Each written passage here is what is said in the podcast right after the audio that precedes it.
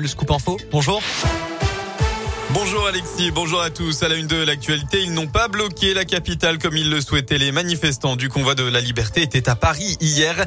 Certains sont allés jusqu'aux Champs-Élysées perturber la circulation. D'autres ont préféré défiler dans les manifs autorisés. Les forces de l'ordre ont dû plusieurs fois faire usage de gaz lacrymo pour éviter tout rassemblement à l'Arc de Triomphe. En tout, plus de 500 verbalisations ont été distribuées hier, tandis que près de 100 personnes ont été interpellées, dont 80 placées en garde à vue. On part dans la région, euh, dans la Haute-Loire. Un incendie s'est déclaré hier en début d'après-midi à Brioude, rue Pascal. C'est un bâtiment d'habitation à deux étages qui a été touché vers 13h40. Les flammes ont totalement ravagé le bâtiment. Le feu s'est aussi propagé à une habitation mitoyenne.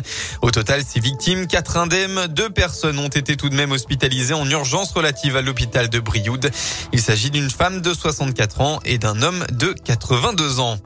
Dans la région, un réseau de trafiquants de faux passes sanitaires a démantelé, a annoncé la gendarmerie hier.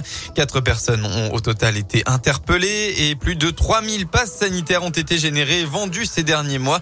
Cette filière d'écoulement de faux passes détournait des comptes professionnels de personnel de santé dont le nombre n'a pas été précisé. On passe au sport. Clermont peut s'échapper. La SSE se relancer. Jour J pour le petit derby entre la capitale auvergnate, euh, auvergnate et celle de la Loire. Cet après-midi à 15h, Saint-Etienne affronte le Clermont Foot chez lui au stade Montpied. Un match important dans la course au maintien. Les Auvergnats 15e comptent 6 points de plus que les Verts, derniers du championnat. Mais en cas de succès, Saint-Etienne pourrait enfin quitter la zone de relégation, même si les Stéphanois ne sont pas obnubilés par ça.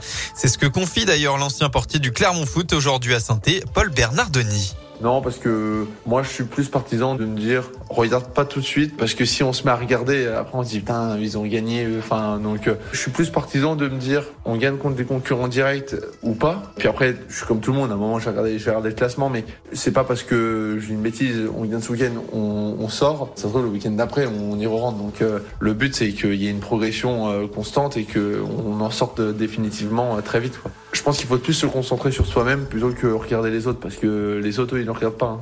Donc euh, nous, on trace. Clermont-Saint-Etienne, c'est demain, ah, c'est aujourd'hui à 15h. Et puis, euh, nouvelle médaille aux Jeux Olympiques de Pékin. Mathieu Fèvre a remporté le bronze ce matin dans l'épreuve du géant. Le champion du monde en titre offre donc la huitième médaille de la délégation française. Les deux autres Français, Thibaut Favreau et Alexis Peinturon en lice, n'ont pas démérité non plus et finissent cinquième ex aequo. On passe à la météo pour votre dimanche en Auvergne-Rhône-Alpes. C'est une bonne nouvelle. Le soleil sera de nouveau présent aujourd'hui partout dans la région.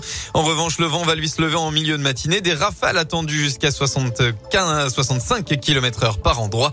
Et puis côté Mercure, ça augmente. Vous aurez au maximum de la journée entre 10 et 12 degrés.